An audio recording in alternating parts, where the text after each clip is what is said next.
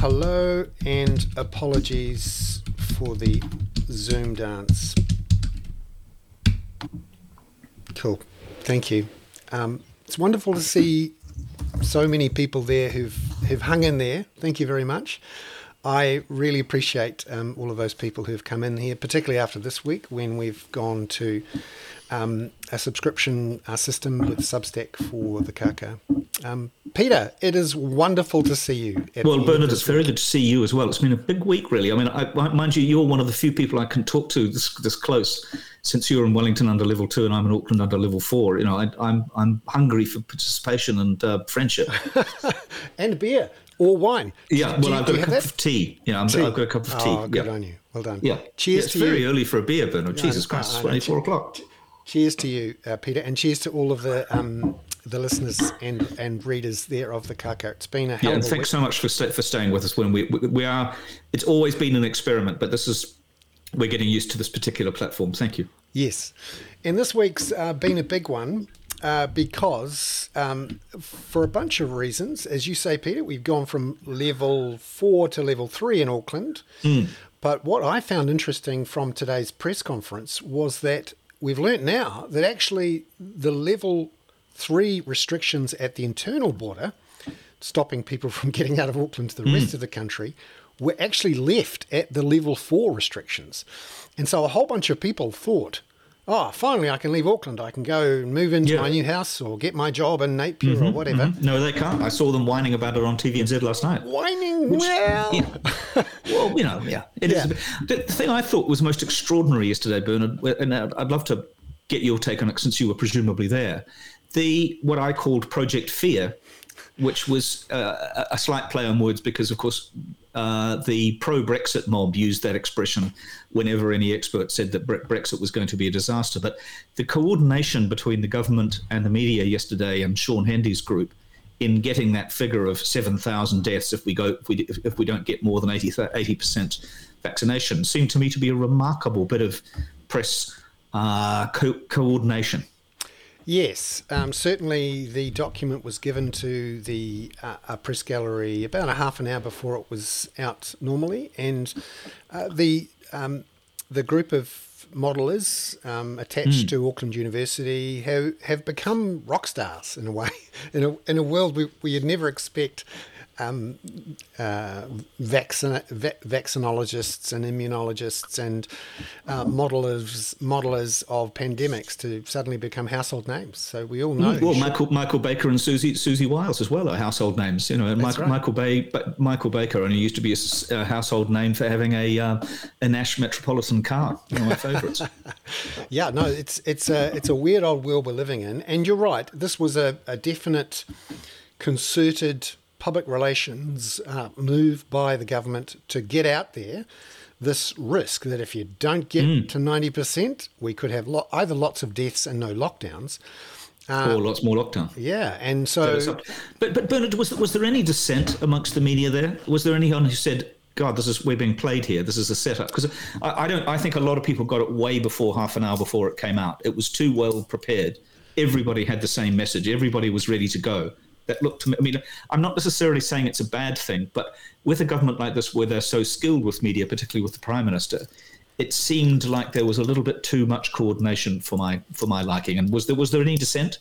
Yeah, um, certainly today after the mm. event, um, a lot of people had spoken to Rodney Jones. Yeah, uh, Rodney, um, for those who, who don't know, is a New Zealand economist who spent most of his um, working life in Beijing has a particular interest and affinity for the um, the outbreak of COVID nineteen. Was obviously very aware of what happened in China before anyone else in New Zealand. Mm. And from what I know, he really did blow the whistle inside New Zealand's government to say, "Hey, this is a serious thing. You need to really uh, take it seriously." And became involved in the early stages in in uh, fact checking and um, helping those people who were modelling, including the likes of Shaun Hendy. And he came out uh, very strongly yesterday after that press press conference and said that the uh, 7,000 death figure just wasn't feasible, that we should all take the, um, the models with a grain of salt. Mm. And in that press conference yesterday, there were a few questions along the lines of, well, hey, this is just one uh, model, do you really think it's that bad? So, that, and there has been a bit of a backlash today, I yeah. think. Um, but there is, you know, it was, it, it is about scaring the pants off people. We know, you know, a friend of ours, Patrick Smellie, wrote a very good piece, piece, I think, on Tuesday, saying it was time to get scared and to use fear as a as a as a push along for the remaining groups that haven't haven't been addressed. I thought um, you and I both know Rodney Jones. I mean, I think one of the interesting things that his that he has a view of is that once um, Delta got into those uh, very vulnerable populations in South Auckland, um, where you have many people living in multi generational houses. Sometimes you've got, you know, low quality houses, quite congested houses, but also the, a, a, hell of a lot of essential workers. Um, I mean, it's obviously why one of the reasons why the airport was very early targeted. But you know, he's been deeply concerned that we haven't really had a uh, a good DHB or Ministry of Health policy for how to deal with COVID in those centres. I mean, it's clear that they've ramped up. It's clear that vaccination has ramped up after a very early start. But I, I, I guess it's possible, Bernard, that without fear, we wouldn't be getting the acceleration of the of the vaccination. That's the irony and the paradox mm. of it that um, you need everyone to get vaccinated as fast as possible, but if you're successful in doing it, that will slow off the outbreak and re- remove the fear mm. to get everyone mm. vaccinated as fast as possible. So, in a way, what you need to do is to keep the fear going for just long enough until you get over the 90% line. Which was definitely the strategy yesterday, right? Yeah. And and yeah. and that's fine if you've got an outbreak that's taking off. But today there were nine cases. Mm. Uh, so that's um, that doesn't look like a, an outbreak that's threatening to, to run but wild. the as you the, the the reluctance to go into go into lockdown again, the warning that you'll face further lockdowns if you don't get on with it. I, I was also struck, um, or have been struck right through this. Um, various people, Marc Daalder amongst them, have done some excellent work on the, uh, and, and, I think Shaun Hendry, Hendry, Hendry's group actually, Henry's group, the the propensity or the likelihood that Maori and Pacifica groups are particularly vulnerable to mis and disinformation, partly based on a historic mistrust of government, partly because they don't consume necessarily the same media uh, that, that others do, and just this propensity to to buy into misinformation. Te- Television New Zealand again did quite a good piece, I thought, last night about the you know the Bill Gates microchip and all of the other myths. Um, it's a very interesting problem how to get over that both actual vaccine hesitation, hesitancy, but also the propensity of those communities to be prone to uh, conspiracy theories. Yeah, there's been an NZ On Air study of how people mm. around the country use media, how much time they're spending watching television, Netflix, YouTube, how much time they're spending on uh, other uh, sources, radio and the likes. And it's clear from those results in South Auckland, Māori and Pacifica youth are spending a lot more time on Instagram, t- TikTok, YouTube and Netflix than they are watching the One PM mm. Presser or or television, New Zealand News or anything like that. And the um, the reports we're getting back is that there's a quite high proportion of particularly young Māori and Pacifica who are believing the you know 5G mm. chip um, Bill Gates uh, is it's a big the, magnet- the magnetism one, yeah, yeah. and uh, I mean, I've uh, we might as well go go there, um, Peter. Um, I've I've been um, a bit of a hawk on. Um, oh, oh, we're going to talk about my favourite subject. Yes. Or one of my friends. Oh, okay, go That's ahead. Right, yeah. This is so, Facebook, everybody. This is Facebook. So some of you might um, have seen that I've been saying for a while now that we need to be a lot more aggressive about trying to control the level of misinformation that's coming out. It's not just from Facebook, but um, I actually think YouTube is is one of those mm, that. Mm. Uh, has a set of algorithms which are designed for clickability, designed to provoke, um, entertain, and uh, to get people commenting. And it's yeah, yeah, to, and, to engage society. To commu- it's good to communicate, Bernard. Yeah, well, and what it does very cleverly, and I'm sure we've all of us who've, who've whiled away the days looking at YouTube, is it it it finds things that reinforces your existing views or interests, but mm. more so. So the more extreme, the more you know um, excessive, um, so that you can comment and like and just get involved. And it's a um, a magic a magic formula which uh, both YouTube and Facebook have found works to improve engagement. And of course, it's all about high engagement levels when you're trying to sell advertising. And we've seen some reports this week from the Wall Street Journal, uh, from internal documents at Facebook, showing that many people inside Facebook in particular mm. understand deeply and have the data to show that there is a lot of misinformation and damaging use of their platforms in various. No, they areas. absolutely know, and and we now know that they agreed with Donald Donald Trump that they wouldn't um, pursue him um, which actually I agree with. So just uh, just full declaration, I I have done a lot of work for Facebook, particularly in the area of combating um, misinformation, which presumably um, is going to be a lifetime job. But um, you know, they, they, they, I actually support this idea that politicians, elected politicians, should be able to say, say things uh, on Facebook that other people might not be. Yeah, um, and I, I get that, and uh, it's clear that Facebook have a special list, the X-check list of VIPs who are able to stay there when others aren't, and you can you can understand that. The concern I have, uh, and there's there's a whole bunch of people much more informed about this, many of whom have worked at Facebook mm. or hmm. Google and the other uh, companies in Silicon Valley. They are worried that the use of the algorithm, the lack of transparency, algorithms, the use of uh, the lack of transparency about how they're created what it is they're um, choosing to highlight. Mm. Um, leaves everyone vulnerable to um, to misinformation and to dangerous uh, dangerous messages, which lead to you know uh, terror attacks, real world effects, yeah, yeah. and and uh, suicide and mental health is obviously an issue um, that um, these social networks have to think about.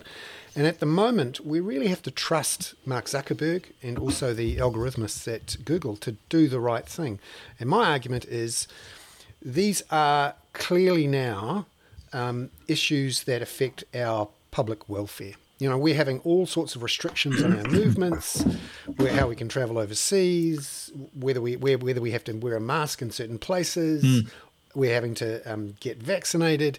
We're doing all sorts of things to restrict our freedoms and the freedoms of those around us with the social contract that this is what we do to keep our community safe. But we aren't going to the place of trying to regulate those algorithms and force um, those social media companies to, frankly, abide by our existing uh, laws in New Zealand about stopping defamation, misinformation, and hate speech. Well, I'd uh, also say, Bernard, that they are, I mean, don't forget that they are also a source of the official and the, and accurate information as well. I mean, every every every post that mentions um, COVID in New Zealand on Facebook will have uh, a Facebook attached banner on the bottom of it to take you to the official sources. What they're not doing so well, I think, is promoting accurate journalism around it.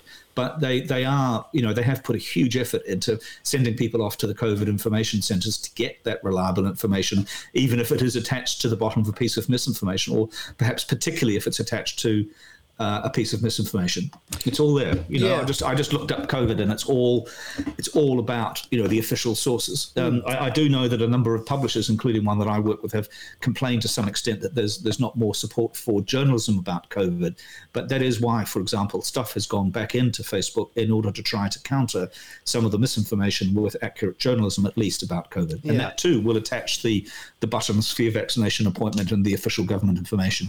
Yeah, and that's that's good. Um, my concern though is they actually have the power to use their algorithm and their filtering to literally make a lot of these comments and misinformation go away. And yeah, but they don't want to. But you know, they want to keep the engagement. It's a very interesting story. I mean, I, I, I must admit, the Wall Street Journal has done some excellent work on some great leaks this week. Although I am slightly suspicious, and this is extremely unfair of me to say this about the Wall Street Journal, but News Corporation, the owner of the Wall Street Journal, does have a pretty aggressive agenda against Facebook. But I, I'm not saying that the Wall Street Journal uh, journalists are part of that. They're, they're too good for that. But you know, the, the, New York Times had a very good piece this week that Mark Zuckerberg has essentially decided he's been apologizing too much. We'll hear no more of the, oh, we need to try harder. Mm. They've shut down a, an internal organization called CrowdTangle so that people like us can't find out what what uh, is tracking on Facebook oh, unless really? they tell us. Wow, I missed that. Uh, and they've yeah. closed off a huge amount of access to academics who were looking at the impact of Facebook. So they're going quite hard on this now politically and and uh, and in terms of PR. Yeah, uh, and you sense that Zuckerberg um, has always been sort of reluctant along the way. In fact, he started out saying it's my job to move fast and break things. That's right. And well, I agree. I agree with that. But it's it's it's you know he, the, what you, you know, and I say this having having worked for Jimmy Wales, the founder of Wikipedia, there is a lot of you know there is a kind of libertarian streak in America, which is that good conversation will drive out bad. And I'm afraid we, we now know that it doesn't. Mm. Although it's very interesting, Jimmy Wales from Wikipedia gave evidence to a, a UK parliamentary committee yesterday that he himself had had to call Jack Dorsey to have a, a tweet about a tweet from a, uh, a particularly aggressive troll taken down. And Jimmy's proposed solution to this is that uh, you have human moderation of uh, Facebook and Twitter, but by by trusted users. I, I, can see phenomenal chaos with that, given the two and a half billion users on uh, on Facebook. So I, I, think this is a largely insoluble problem. Um, TikTok has this has the same issue. Um, you know, many many of those anti um, uh, anti-vax things are on TikTok. It's a really serious problem, but I, am afraid we just have to find other ways to reach these people with the correct information. Yes, I'd be am, interested to know what anybody else on the on the call thinks about yeah, that. Yeah, uh, I I just to to finalise um, my views on this, and I am much more of the Marxist-Leninist. Absolutely, yeah, yeah. Well, more the yeah, more the more the shut them all down and regulate them out yeah, of business. Well, there was well, a moment yeah. which isn't widely reported, but um, I know about. Uh, on the afternoon of the Christchurch terror attacks, when the CEOs of Two Degrees, Spark, and Vodafone got together and actually discussed turning off mm. Facebook and YouTube in particular to stop the um, proliferation of the videos. Yeah, absolutely. And the decision was made not to turn them off because they could. They they yep. dominate the um, the uh, the um, ISPs, and New Zealand is in an unusual position globally. Where it really has two little optic fiber cables, and we're talking hair's breadth optic mm. fiber cables with all of our information going in and out. There's a little bit of satellite stuff, but not that much. And um, you could. Well, Elon Musk's going to solve that for us shortly as well. Oh, just do it from the just sky. what just what we need. And another freaking. And we can and we can rely on him. Another libertarian um, rocket rocket. Oh, I won't hear a bad word said against Elon. Elon, um, and uh, um, and and we, I think, um, when we're at you know there's a near and present danger of a incredibly destructive um, uh, pandemic. We should be doing everything possible to make sure that we get to that 90% plus.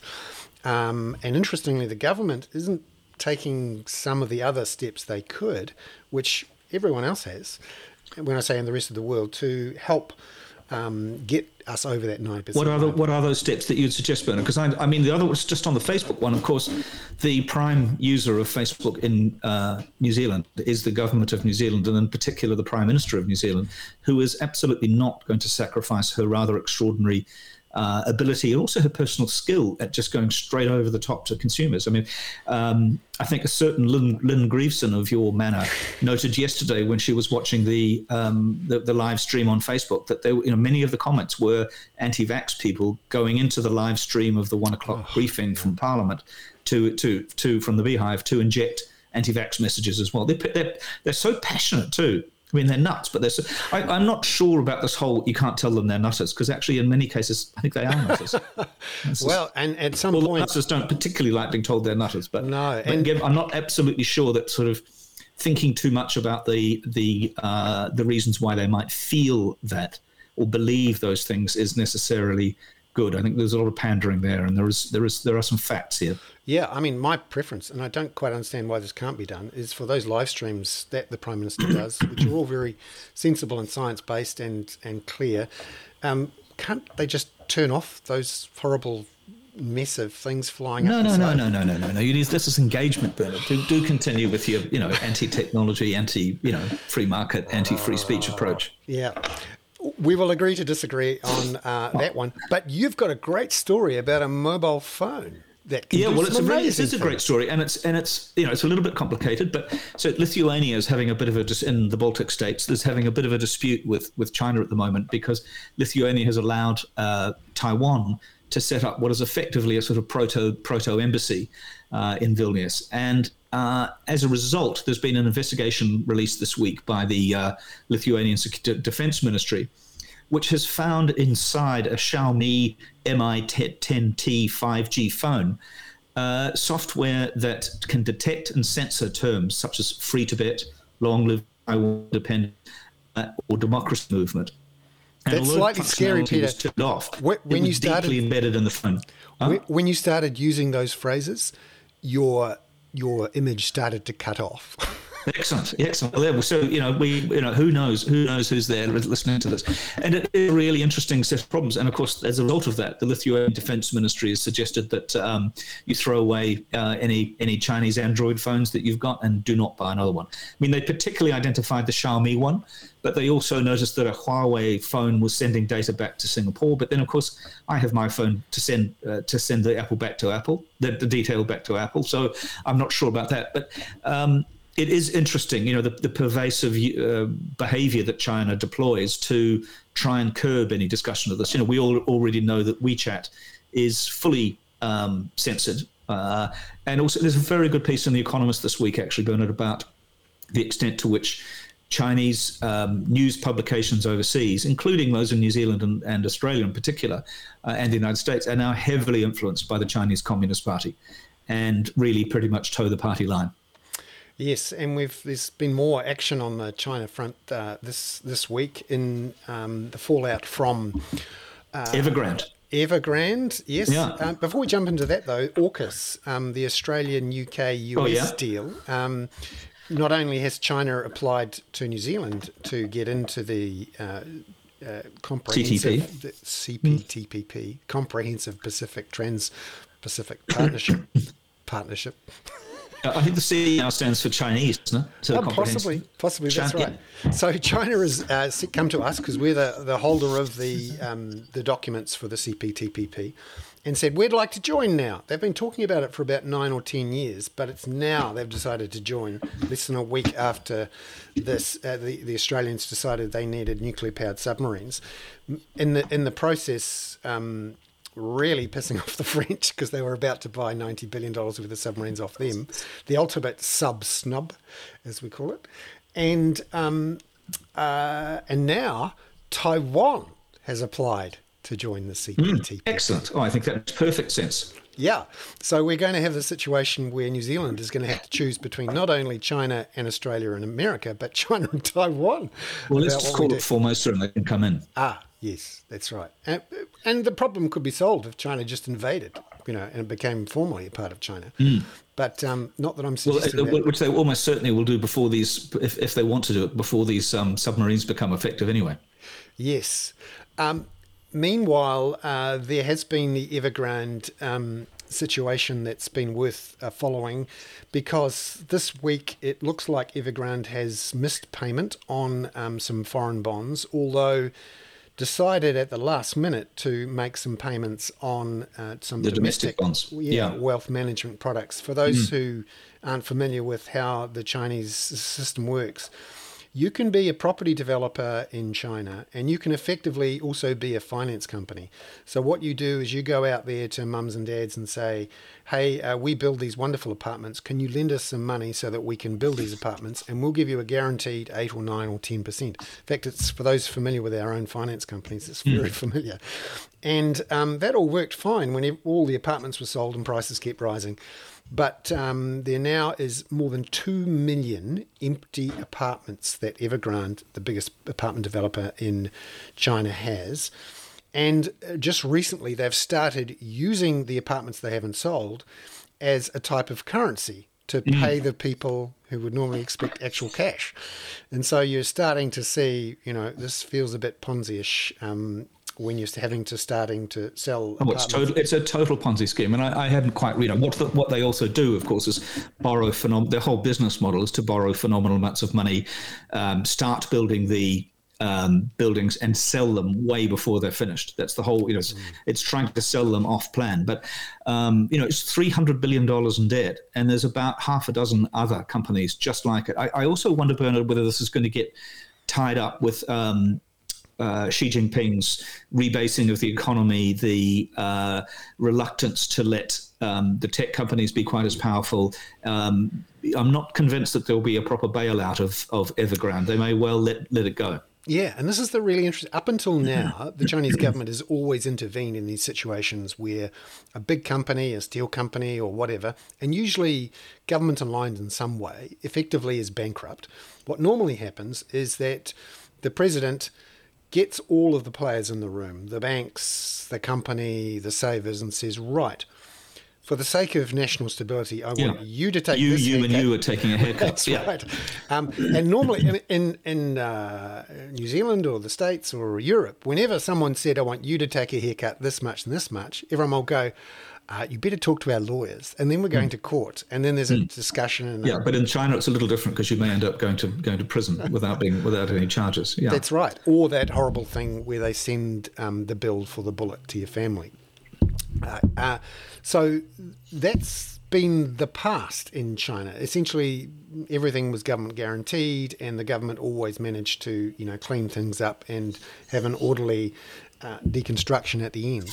But in this case, the government wants to make a few examples, and this is the slightly unnerving thing for a lot of people in financial markets who remember those crazy days of Lehman Brothers going bankrupt and then two days later the government having to bail out AIG because they knew that if they didn't, it would um, take down the entire financial system.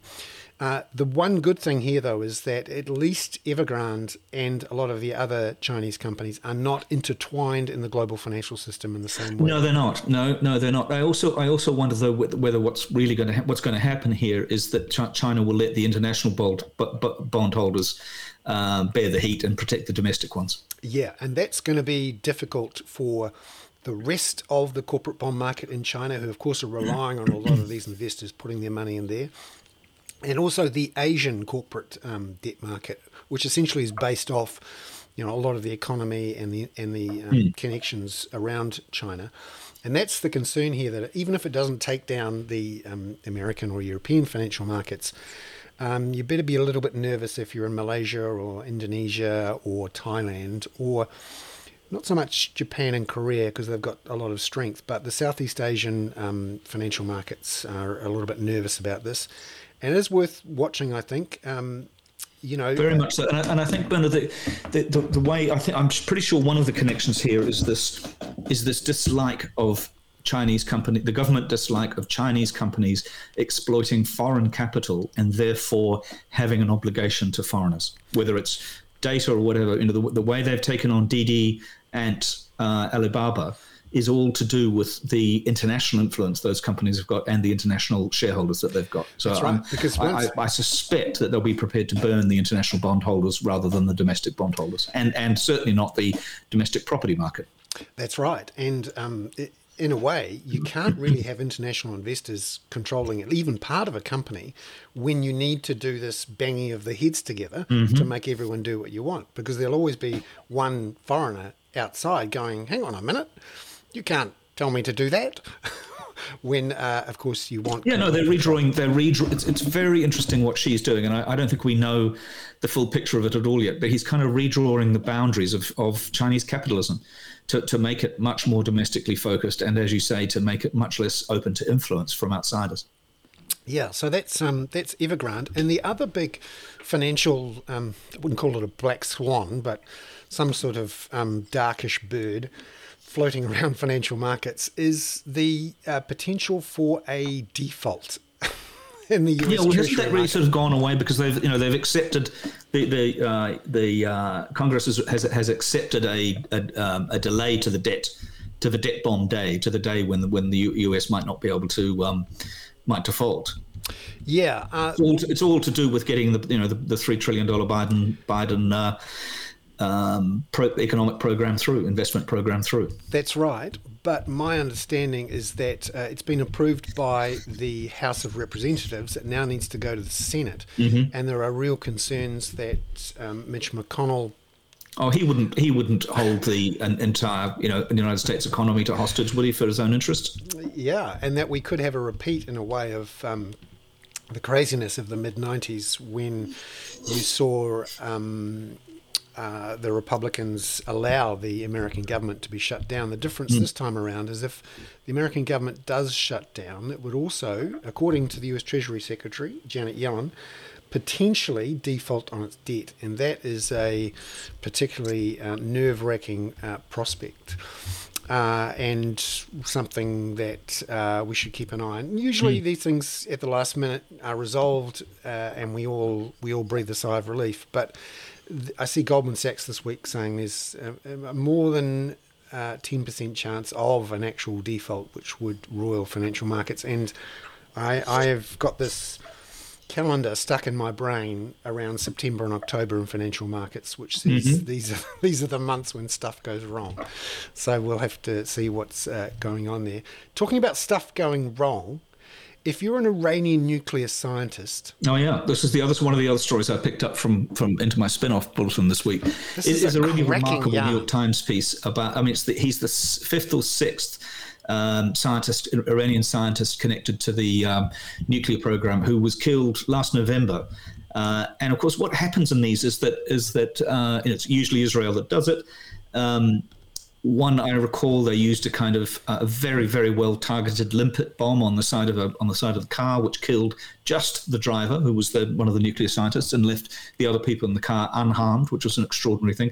But this one was using a remote controlled machine gun where and they said that the um, the trigger man, trigger person, was more than a thousand miles away, uh, and that the angle of the gun, the, the uh, compensating for recoil, and the identification that the that the target uh, was driving the car and was um, that they didn't uh, get anybody else was all done through through AI. Uh, so the the gun was set up. There was all, there was there was uh, you know obviously people working for the Israelis inside Iran, left it there. They had a second uh, vehicle which identified that it was him, and they shot him uh, through the front of the um, through the front of his own un- unarmed um, Nissan, and killed just him. Even didn't kill his wife, who ended up sitting on the ground with him with him cradled and cradled in her ha- arms. And it's such an interesting concept that you can do this kind of execute this kind of targeted killing with no declaration of war. You go into another country to do it we all look at it and think, wow, you know, cunning little Israel does it does it again. Uh, and it's an extraordinary provocation. And of course, one of the reasons they did it last November is that they wanted to get it done uh, before Trump left the White House. Trump was aware of this. They they did, you know, Netanyahu believed that Biden would be a much less agreeable uh, uh president.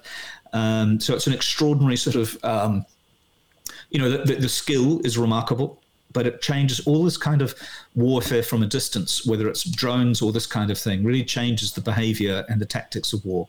Uh, and they took a calculated risk that uh, having killed the um, killed the head of the Republican Guard in Syria, uh, in, in Iraq, I'm sorry, um, and had very little very little fallout from it that they could that they could take out the head of the nuclear program. But just this the technology, the, it's worth having a look at the story in the New York Times uh, about, about, this killing. Just the the technology and the skill re- required to do it is remarkable. Of course, what they they did have one area, which is that they uh, filled the truck where the machine gun was with explosives, which were designed to blow it up and destroy all the evidence. But it just blew it into the air and it landed again again, and they knew immediately exactly what had happened.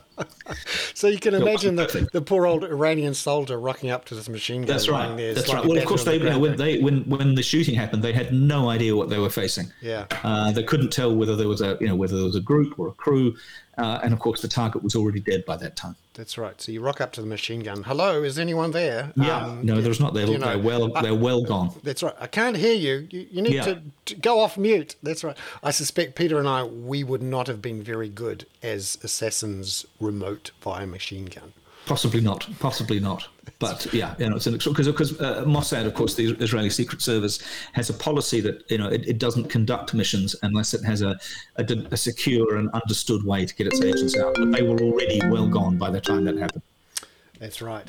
Um, and uh, moving back closer to, in fact, no, just before we come back close to home and talk mm. about the fun things of interest rates and house prices, ah. Boris Johnson Did you see this extraordinary thing he said about the French this week? I just have to get this in there. Yeah, I do. Well, he said another extraordinary thing, but get that one in there, Bernard, too. Go ahead. Yeah, so obviously the background to the story is that the French, in a very French way, are outraged, just we outraged about the uh, the Australians dumping them in for the Americans and the French are saying they've been stabbed in the back, that um, you know they're not going to support um, Australia's bid to join the European Union Free Trade Zone. Um, they're very grumpy. Well, they withdrew. They withdrew their uh, uh, uh, ambassador to the United States. Um, and, and to Australia and the one to the United States. This is the first time since 1793 that they've withdrawn. Yes, and it's it's uh, it's quite a quite a diplomatic stoush when you when you have a look at what's what's going on there. And Boris Johnson, I mean, he is a bit of a clown, but you got to admire his sort of you know up yours to laws. Um, uh, chutzpah, chutzpah, that's right. In, in, which he said um, uh, this this week, uh, here we go. Uh, talking at, to reporters in Washington after his meeting with Joe Biden, he said about the French, this is, it's time for some of our dearest friends in the world to prenez un grip about this. yeah, it sounds like something out of Private Eyes. Um, That's right. Uh, Franglais, Franglais yeah. dictionary, yeah. And then he finished it with, and donnez-moi un break. yeah, well, Boris also did something this week that I just, I, I, I I try not to be sort of politically engaged in this one, so having having lived in the UK and, and also being a UK citizen. But his speech to the um, United Nations General Assembly this year about the environment and green issues is absolutely ridiculous. He it, he and he used this, you know, absolutely hilarious line that he thought was he presumably had put it himself about as Kermit the Frog said, Kermit the Frog, it's not easy being green. And I want to tell you, you know, it's just absolutely childish. And you look around the, the, the rest of the United Nations General Assembly, and people are kind of sitting there with their hands in their heads, just uh, heads in their hands, rather, not just not believing what they're hearing. You know, it's it is really something out of a, a Armando Iannucci uh, film or, or, or the show um, The Thick of It. It is absolutely ridiculous, and yet, and yet, he's incredibly popular at the moment, still, wow. and a go and a and a and a and an election winner. Yes, it's like that show. Let's, and let's not even talk about the fact that uh, Brexit is leading to uh, empty shelves in the UK, oh, yeah. uh, gas prices spiraling, and people being cut off from their gas companies. You know, it's it's turning into a dystopian hellhole again. And if you want a bit of fun uh, to see something that's prescient, uh, have a look at the Netflix series Years and Years. Mm-hmm. This is the um, near future sci fi thing that came out of Britain, um, starring. Um, I've just forgotten her name. Anyway, it's um, it's all about uh, a mock British prime minister called Vivienne Rook, who um, uh, eventually becomes a Emma Thompson. Emma Thompson, that's the one. And I've never a, seen it, but yeah, it's I just, I'll just. I, know, I would recommend it because what it, it was done two years ago at the end of the Trump administration, and it basically paints this picture. It's again, it's another another Russell T Davies um, hmm. special. Mm. Paints this picture of a political class that's gone essentially completely mad, that has um, uh, used all sorts of techniques to pull the wool over all sorts of uh, eyes, and led to you know continuing chaos and pain. And uh, you think that's just too crazy. We couldn't possibly go there, but but here we are. But we've got Boris. Yes. Yeah. And more details coming out about what happened in the final days of the Trump administration. Yes, absolutely. Involving uh, this book, Peril. I must say, I'm, I'm going to have to try and get that. Um, even though uh, Bob Woodward and co seem to pump out books every couple of months. Well, it's his, it's his, third one about the Trump period, of course, but he does, you know, and he's interviewed, I think, 200 people there. I did read a very good review of it the other day, which suggested that the quotes were a little too brilliant and a little, ah. too polished, which allows you to see that. Um, you know who is who who's who's getting the the history in first. So it's you know Bill Barr, the former Attorney General, uh, and the chairman of the Joint Chiefs Chiefs of Staffs, uh, General General Milley. Yes, and um, luckily, or a traitor, a traitor who is what uh, Trump calls him, of course. That's right. And luckily, we managed to get out of that without a nuclear war. Um, however, uh, if you're in the New Zealand housing market, a nuclear Ah, war. it's like a. Oh, is it? We're going into. Ah, Bernard, that's a that's a truly bold segue. Ah, it's Yep. the, one of the worst. Do go right ahead. Um, a nuclear war. Someone once said apparently that New Zealand was a was a housing market with a country attached. Is that right? Yes, I've called the New Zealand economy a housing market with bits taxed on, um, but that's that's quite right. And I have this theory that if there was a nuclear war, house prices would still go up. Excellent. That people would go, oh, this nuclear war is bad. I need to buy another house. in the lockdown.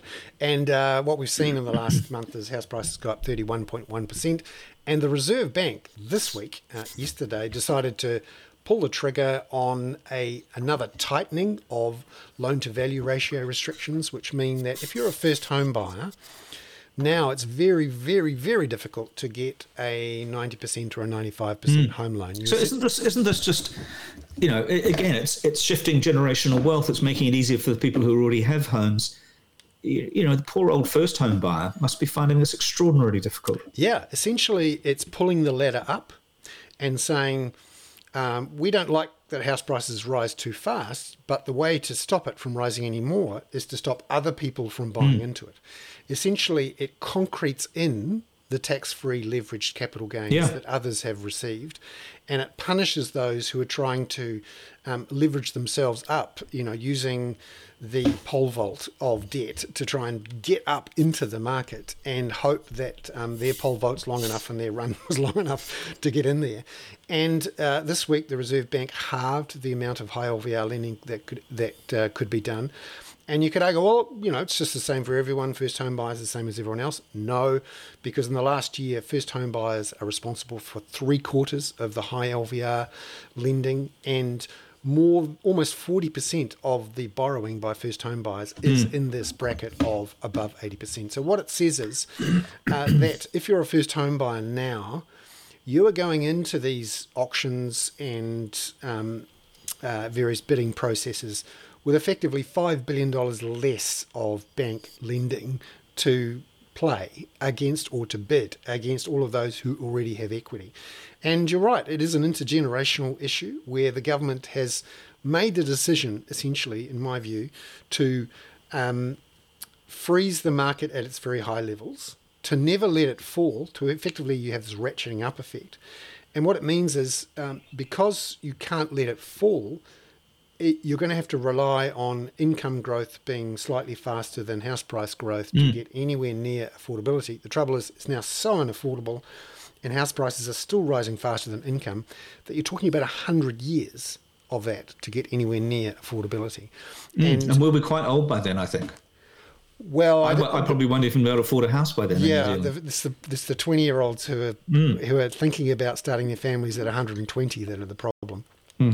And uh, I'm sort of, I mean, it, obviously at the moment we're all focused on Delta and uh, trying to deal with that. It's interesting. I go to the press conferences as much as I can, and I'd quite like to ask other questions other than you know what's happening with COVID.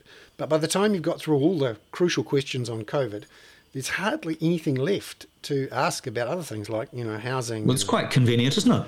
yeah, and at the moment, with Parliament not sitting properly, um, it's very difficult to get access to um, access to um, uh, ministers. And it's interesting. There's a whole bunch of areas like migration, health reforms. Yeah, where's, where's. Kris Faafoi at the moment? I haven't heard. Well, he he's, keeps- he seems to have gone AWOL. Yeah, well, doesn't he- really appear on television anymore. No. too much, too you know, too many responsibilities. I mean, he's a very nice chap, but he's got a lot of responsibilities, uh, and and he doesn't allow himself to be um, questioned on any of them. It seems. Yeah, no, that we're hearing a lot from him that they're still working on the reforms, which um, is really frustrating a lot of uh, businesses and others. The other thing, the other piece of news I think it's worth mentioning this week that others might have missed is that the government just quietly announced that they'd stopped trying to increase the size of MIQ. So in the last Yes. couple of months, they've been looking around for new hotels, new ways to expand the size of MIQ. Because obviously, on Monday we had 25,000 people bidding for three 3,800 rooms, which isn't going to work. And uh, so the government's been looking for months for hotels that are appropriate, that have the right ventilation, that have the right capacity. That, that hopefully aren't in Rotorua. Yeah, that's right. Well, they looked in Well, I was Rotorua. saying against Rotorua, it's that people of Rotorua are, a bit tired of having um, MIQ there. Yeah, yeah. Um, and that's the problem. They went to Rotorua to see if they could get some more and were told no, the locals didn't want them. They went to Hamilton, no, uh, not the wrong type of hotels and not enough staff for them, and also not close enough to enough hotel, uh, hospital rooms to deal with an outbreak nearby.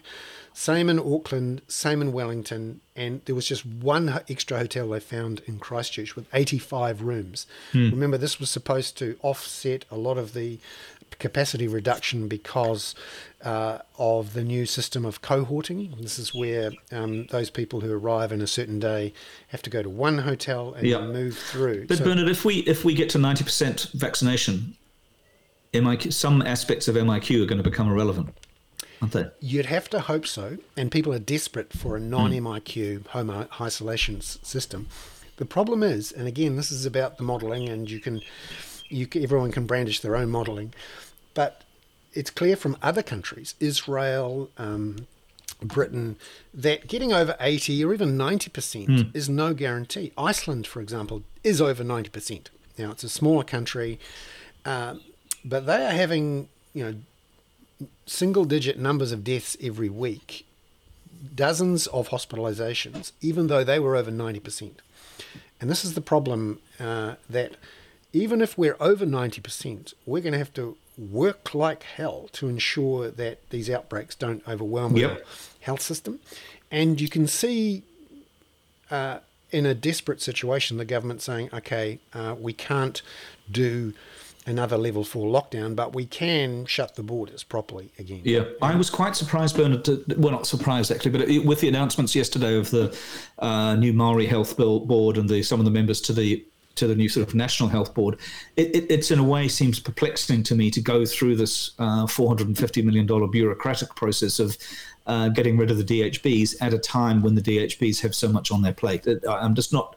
I'm not absolutely convinced that that's a rational use of resources at the moment. That's right. And anyone who's been through a corporate restructuring knows that it is distracting. And um, for those people who are stressed already by what's happened with COVID and the natural um, level of stress in that system because it hasn't been invested in properly for the last 20 years, having a, um, a restructure on top of that at the same time as a potential massive COVID outbreak is um, it's difficult. Uh, They didn't really have a choice, I suppose. They've been leading up to this for a while. They've had four years of um, investigations and reforms, and you could argue the uh, disconnected and dysfunctional nature of the DABs, DHBs, contributed to the slightly chaotic way that we had to deal with um, COVID. But so Sam was talking about whether New Zealand would actually have a worse a worse death rate from COVID because we have to kind of catch up. I'm not really sure that's actually correct because you know most of the places that we've been comparing ourselves with, like Israel and so on, had an absolutely appalling. Uh, um, approach to um, COVID at the beginning, including Denmark, Sweden, you know, less so Norway.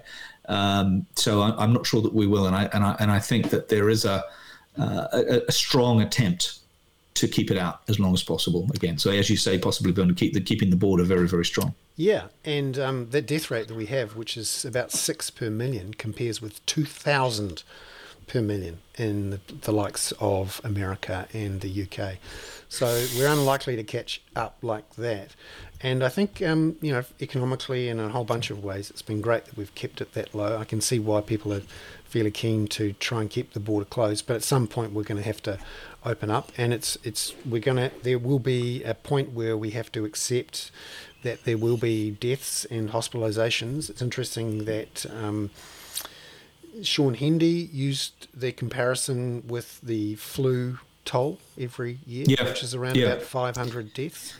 And I can see that over time, this will become the sort of um, de facto uh, comparison. Comparison. Yes, yes, it's no worse than the flu, or it's comparable to a bad flu year, or whatever it is. Yeah, which also suggests. I mean, I think we, we're going to have to make sure that we all do the uh, flu uh, vaccination as well as as well as COVID and COVID boosters, probably. That's right. We should. We, there should be a, a lineup, a table, a bit like one of those tables in the marathon. Well, maybe, but just. I, I, I just the the it is still. I've been reading a lot this, in the last couple of weeks. It's, um, there's still a lot of uncertainty about how much, how long a, a protection having had COVID gives you, and there's still it's extremely unclear, although of course it's beneficial, to what and how quite how long the Pfizer um, benefits are conferred on you. They don't, you know, they don't re- reduce immediately, but it seems to be sort of five percent less after after six months and six percent less after nine months, that kind of thing. It's a it's a you, you, it's it's still obviously worth worth doing it, but there, there's still so much uncertainty, and again, we forget sometimes just how new this is. Uh, you know, it's a it's a, it's quite a remarkable feat having had so many vaccines developed in such a short time, particularly these extremely clever mRNA uh, vaccines, which we're going to see a lot more of in various other applications. But you know, there's there's still so much uncertainty. We need to really do what's what's right, what we know to be the right things to do, as and when we know, as and when we know them, which is vaccination. Yeah, and uh, it would be extraordinary if we did get over ninety percent. Um, a big country, I don't think any any other big countries have done that in, in that way, mm. and it is you know amazing. We're up at eighty.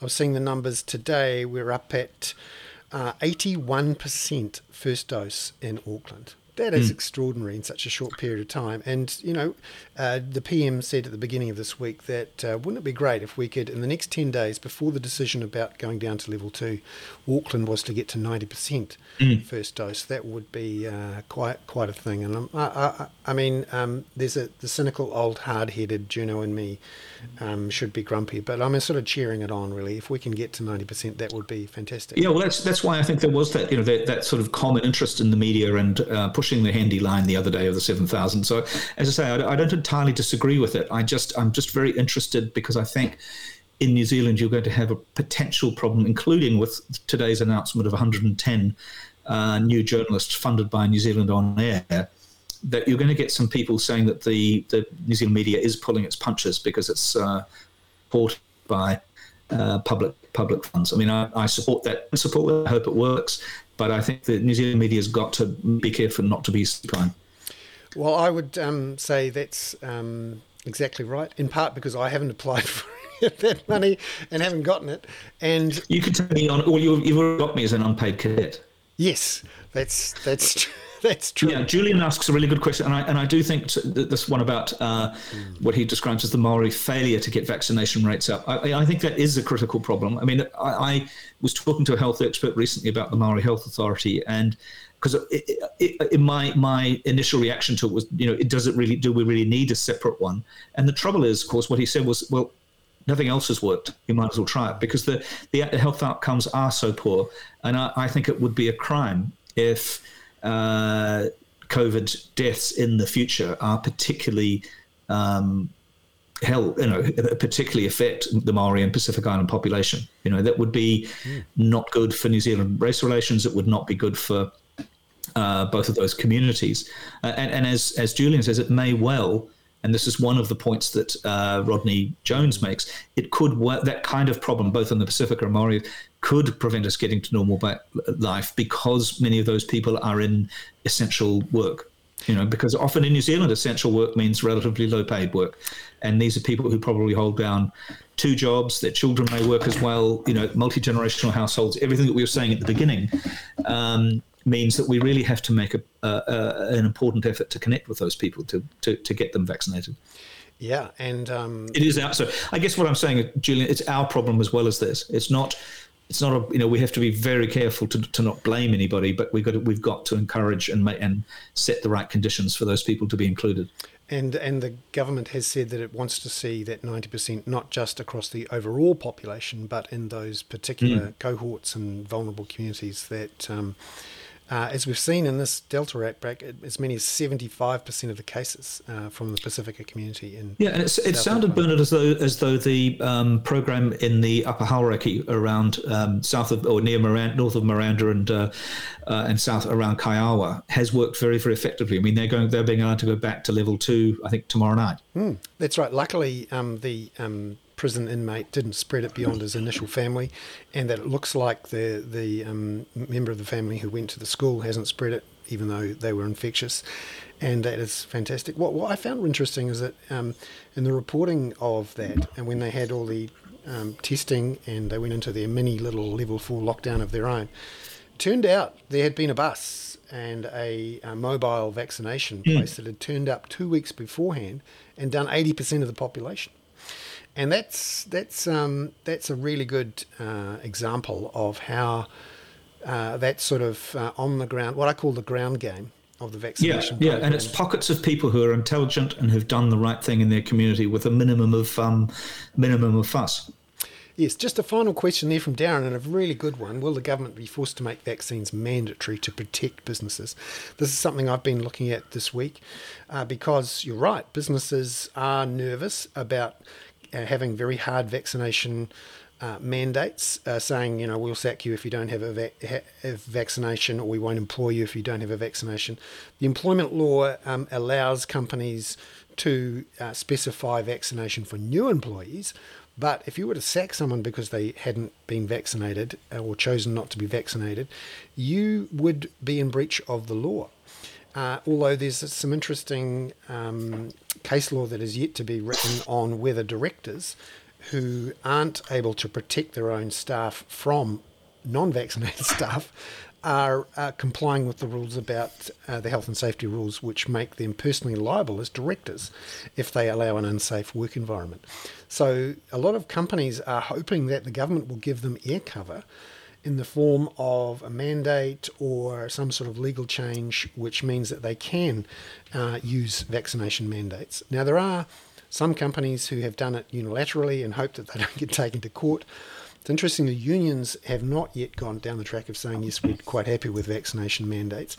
And what we saw this week that I thought was one of the more interesting things was these riots in Melbourne, where we saw thousands of what apparently were construction workers, although there's a bunch of um, people who think that they might have just been plain old anti vaxxers, maskless, um, roaming the streets, um, clashes with. Uh, uh, black uh, armored police um, on the steps of the War Memorial, and, re- and they had to um, ban uh, air traffic movements above Melbourne at various points. Really concerning uh, issues with a reaction against vaccination mandates. And I did a an interview with Sarb Johal, the um, clinical psychologist who works with the government and others on dealing with this, who makes makes the point that if you go to vaccination mandates too early, you risk um, backing the hesitant into a corner and turning them into outright anti-vaxxers. Absolutely, and I, I, strongly believe nudge, nudge, and good information has to be has to be the way to do this. I I, I, I don't even like a mask mandate, or or and it worries me that we uh, compel people now to to um, to uh, check in. I'd, I'd, rather that was nudge, but I, I, do understand why and how effective it is. But I, I just think in making this enforcement it was a big mistake in the UK. I think to make so much of it enforceable um, because it, it, you know just there's too many loopholes. Too many people get caught up in it. Fantastic. I think it's time to leave there. We did have a late start, and we've we've tried to answer some. Thank you very questions. much, everybody. Yeah. I mean, actually, just want um, Kath made a point about how, how long it's taken each time to get vaccine coverage on any disease. I mean, one of the things that has been, I mean, yes, it is rather extraordinary how quick quickly these vaccines have been created, but that's partly because they're this new, most of them are this new generation of mRNA vaccine, which is not the traditional method of, you know, creating protection from having a tiny bit of whatever, uh, whatever you're trying to get in there. It's it's not as um, this is I'm going to dig myself a gigantic hole here.